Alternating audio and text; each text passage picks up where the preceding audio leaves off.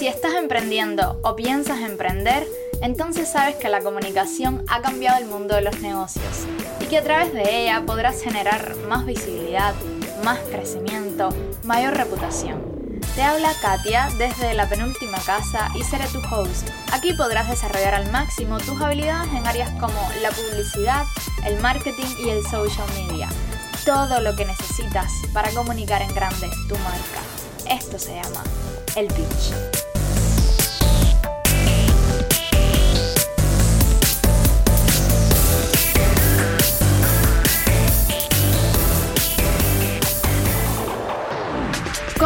Hacer un podcast desde cero con éxito fue el tema de nuestro chat de voz más reciente en el canal de Telegram de la penúltima casa. Ahí nos reunimos a conversar sobre podcasting porque está este, este formato metiéndose por todas partes en el mundo digital. Tengas un negocio físico, un negocio online, una organización no lucrativa, seas una figura pública, el podcast está por todas partes. ¿Y por qué tiene tanto boom? Yo creo que hay dos cuestiones ahí que pudiéramos mencionar. Primero porque te diferencia, te hace único, la gente empieza a reconocer tu voz y a sentirse más próxima a tu marca y porque también ha convertido el podcasting en referentes en el mundo a negocios y a personas.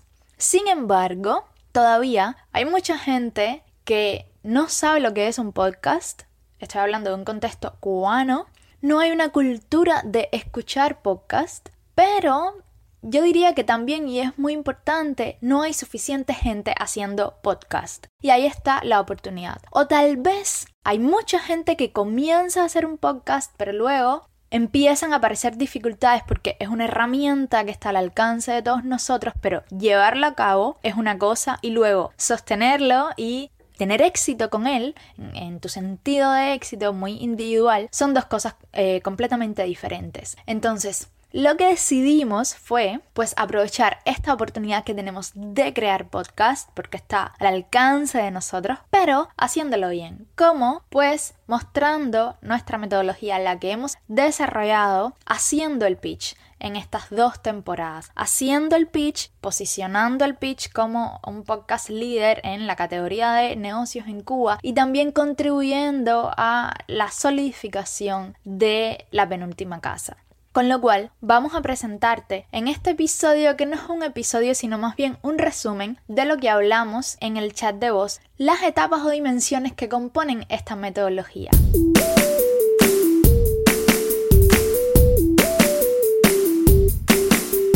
Antes de comenzar te digo que tenemos una guía en formato digital que puedes acceder haciendo clic en el enlace en la descripción de este episodio donde vas a poder descargarte la metodología completa. Y lo que vamos a hablar acá va a ser si bien algunas partes de las que están en la guía, sobre todo vamos a hablar sobre experiencias nuestras con el pitch, que yo creo que eso quizás te pudiera ayudar. Es decir, este episodio es un complemento ideal para esa guía que puedes acceder, que es súper pequeña pero muy muy muy completa con cada una de las etapas y dimensiones que voy a mencionar y cada una de esas etapas pues tiene como una descripción con todos los elementos y tal. Con lo cual eh, está buenísima yo creo que es un documento que lo tomas y es directamente para llevar a cabo para comenzar el podcast además para hacerlo crecer y para no perderte en el camino y conseguir tus objetivos Dicho esto, te presento las seis etapas que nosotros definimos dentro de esta metodología. Etapas o dimensiones. Planeación, grabación,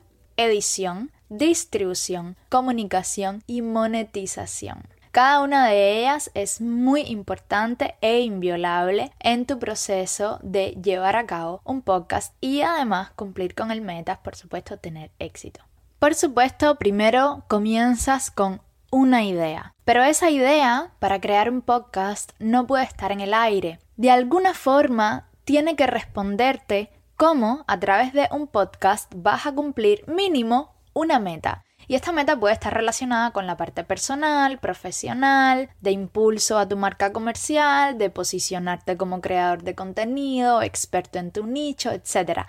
A partir de ahí, entonces vas a definir objetivos específicos cuantificables. Es decir, esta meta es una meta grande, es una meta que no se cuantifica, es una meta general que tu podcast va a ayudar a cumplir o que se va a cumplir a través de tu podcast y luego entonces defines los objetivos que se desprenden de esa meta, que son más específicos y que sí puedes medir. Nosotros hicimos una estrategia para comenzar el pitch y en la estrategia lo que hicimos fue eso, poner cuatro metas principales, entre las metas estaban pues eso, impulsar a la penúltima casa, estaba, por ejemplo, que el pitch se convirtiera en un podcast líder, estaba conseguir más, más que vender más productos y servicios nuestros, es decir, hicimos una serie de metas grandes y a partir de ahí entonces definimos pues eh, cómo queríamos crecer en audiencia, cómo queríamos contactar con marcas y personas aliadas, o sea, hicimos una serie de cosas que ya tributaban a esas metas grandes y dividimos en metas, objetivos específicos, acciones y la forma de evaluar esas acciones y en cuándo lo evaluaríamos. Por eso es importante esta primera etapa de planificación, porque además de eso,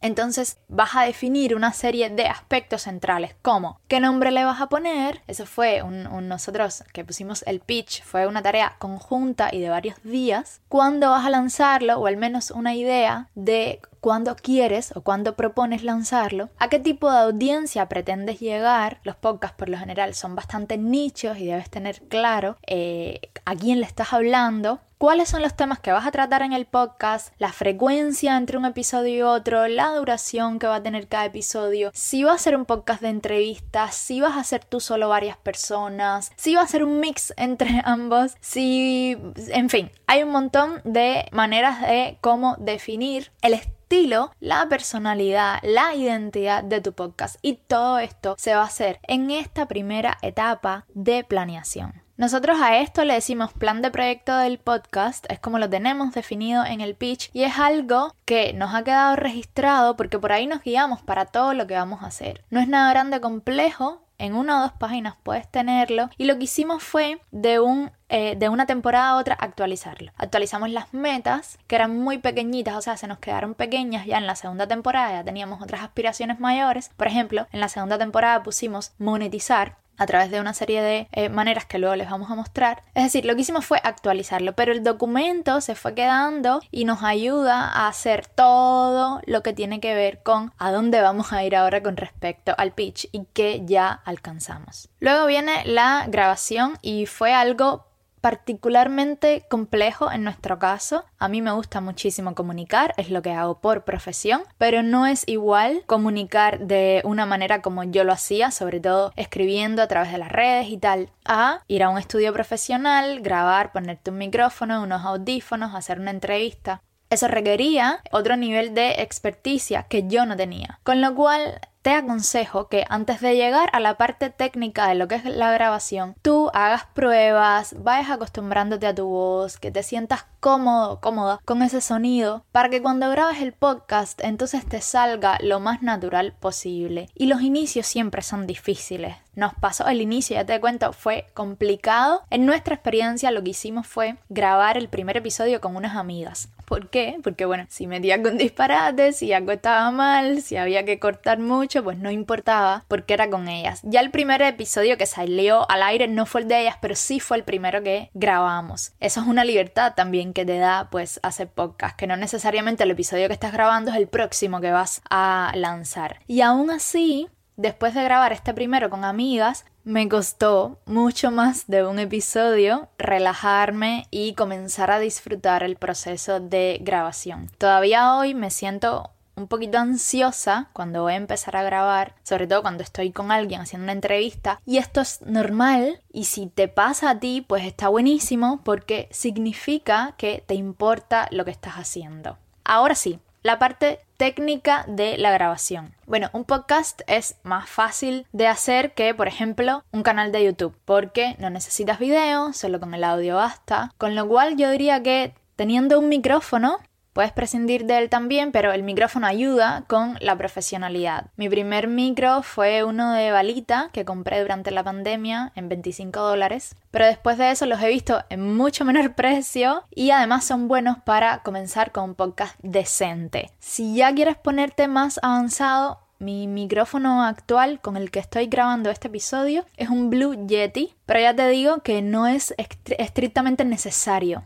Y también si grabas en un estudio profesional, pues ni siquiera necesitas tu propio micrófono. La primera temporada del pitch la hicimos en un estudio de grabación privado y en esta segunda temporada nos ahorramos ese costo porque hicimos una colaboración con la Facultad de Comunicación de la Universidad de La Habana. Ahí tienen un estudio profesional, tienen una persona que es técnica y bueno, ahí grabamos perfectamente y pues mi micrófono solo lo utilizo para cuando voy a hacer las cosas de forma doméstica, es decir, en mi casa.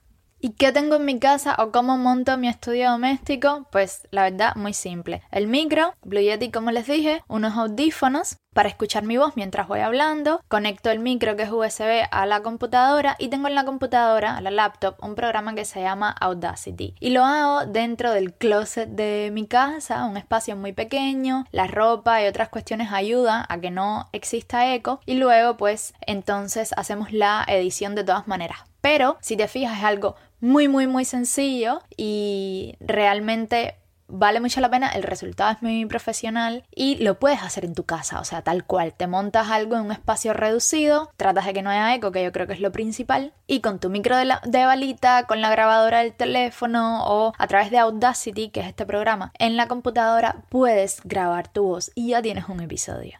Hay una tercera etapa, que es la etapa de la edición es algo que yo nunca he hecho. En la primera temporada no lo hice porque el estudio donde grabábamos también daba el servicio de edición y yo lo que hacía era sentarme con el técnico, recuerdo, a irle diciendo, bueno, eh, esto sí, esto córtalo, esto no, este ruido acá, esto no nos gustó, este eh, entrevistado pues habló demasiado, vamos a cortar este pedazo. Eso era básicamente mi rol en la primera temporada y en la segunda Joan, que es el director del pitch, se encarga, entre otras muchas cosas, de esta parte de la edición. Es sobre todo mejorar algunas cuestiones del audio, desde los ruidos ambientales que se hayan colado hasta palabras o ideas que haya repetido. Por lo general hay muletillas, digamos cuando un entrevistado se sentaba con nosotros a veces y hablaba cada una oración, hacía... Eh, y volví a hablar eh, y esto resultaba cansino para la audiencia, por supuesto, y puede pasar por muchas situaciones, porque estás nervioso, porque no sabes bien lo que vas a decir o porque sencillamente tienes muletillas específicas que no son solo E, hay otras, hay, hay gente que dice mucho o sea, en fin,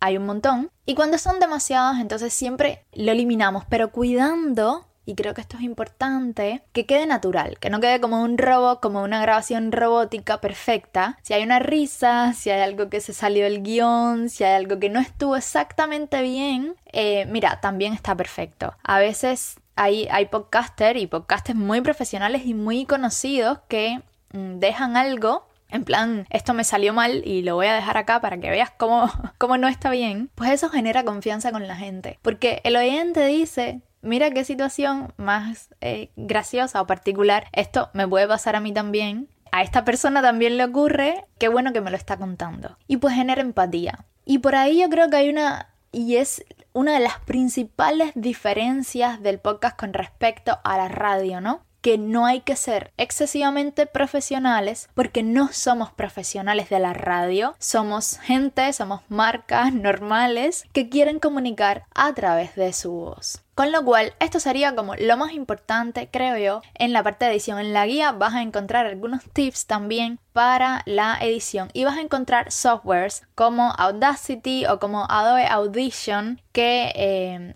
Adobe Audition es un poco más complejo, pero también puedes utilizar para hacer este proceso de edición y que te quede perfecto. Ahora en la edición hay una cuestión importante que no quiero que se me olvide y es la música. Nosotros en el pitch tenemos una música nuestra particular que nos hizo un compositor que se llama Ernesto Cisneros. Pero eh, tú tienes que pensar qué música le vas a poner a tu podcast. ¿Por qué? Porque hay momentos donde se hacen pausas con música, la intro, el final, por lo general tienen música también, y entonces debes pensar que la música se va a convertir en un elemento diferenciador también, en un elemento de la identidad del podcast. Hay bibliotecas virtuales de pistas musicales libres de derechos que se pueden descargar, te dejamos también algunas en la guía, pero siempre cuida tener o tratar al menos de que sea un sonido que identifique la personalidad que le quieres dar al podcast. Es decir, que si es algo de humor, pues que la música sea animada o que si es algo de misterio, que sea medio lúgubre u oscura. O sea, que, que de alguna manera coincida lo que la gente está escuchando con tu voz, con la música que vas a ponerla. Y eso funciona muy bien.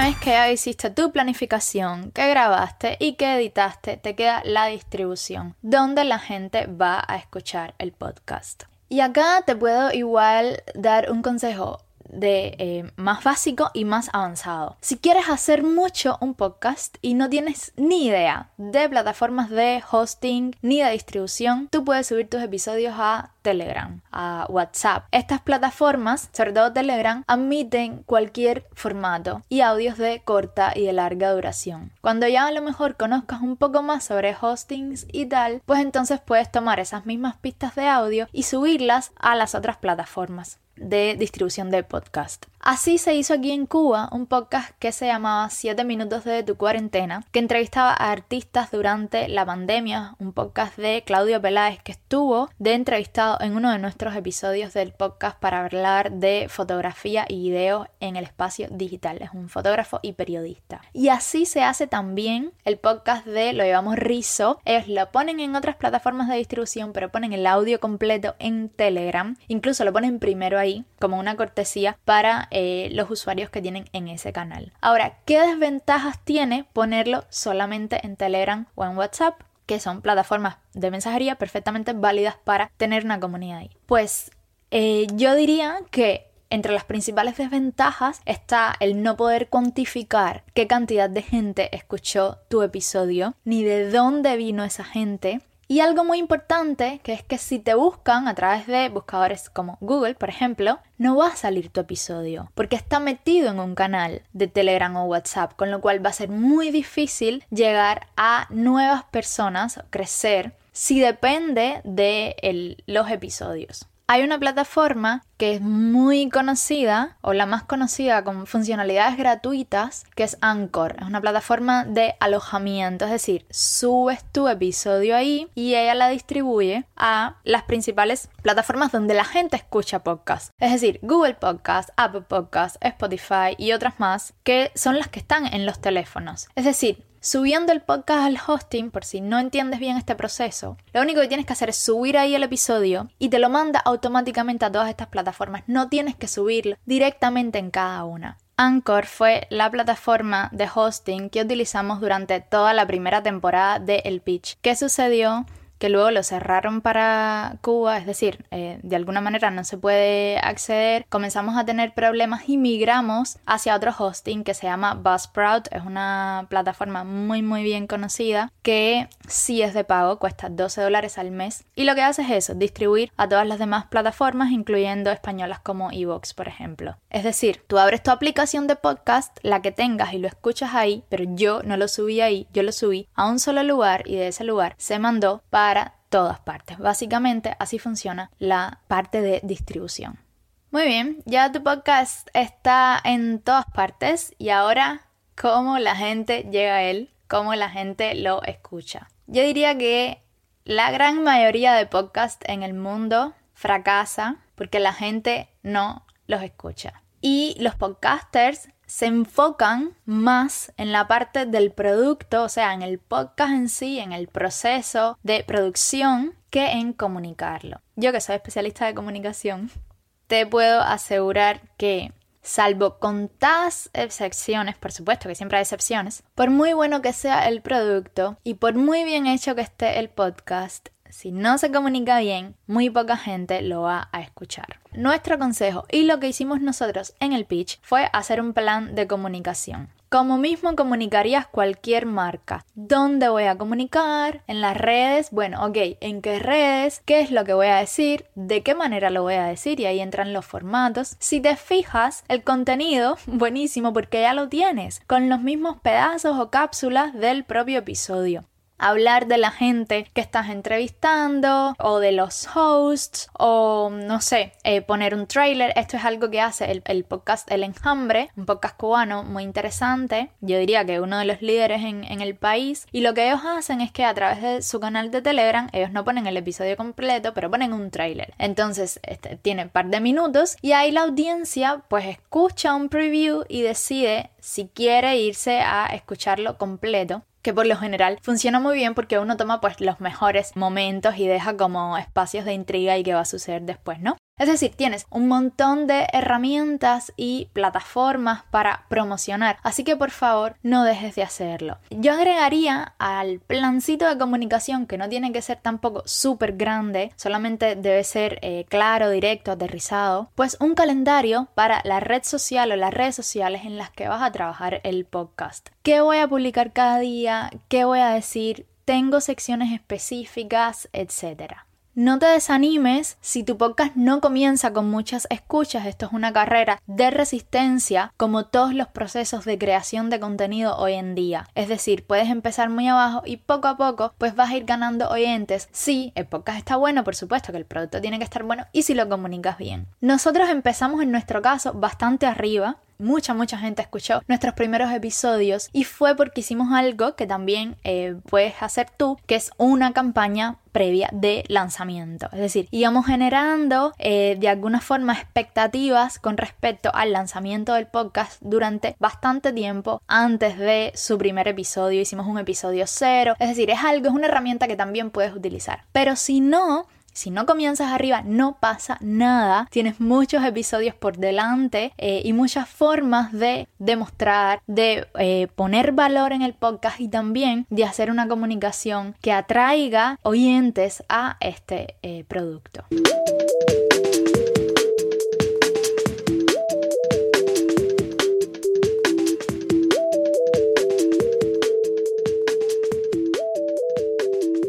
Contado bastantes experiencias de, del pitch. Espero que te sean útiles. Siempre nos puedes preguntar en los comentarios de aquí mismo de, la plataforma donde lo estás escuchando, en nuestras redes sociales, en Instagram, arroba el pitch podcast. Estamos en Facebook también como el pitch. Y bueno, eh, siempre, siempre puedes consultarnos y dejarnos tus inquietudes, tus sugerencias, tus dudas o cualquier colaboración que quieras hacer con nosotros. Si me sigues hasta aquí, hemos visto cinco etapas y solo nos queda una. Planeación, grabación, edición, distribución y comunicación de un podcast. Ahora, ¿es posible monetizar un podcast? Y es una pregunta interesante porque mucha gente no monetiza. Pero mi respuesta es sí, definitivamente sí es posible monetizar. Y lo que voy a hacer en vez de darte todas las formas de monetización que las tienes en la guía, enlace en la descripción, cómprala y tendrás un paso a paso súper resumido con el que poner en marcha tu podcast. Lo que voy a hacer es contarte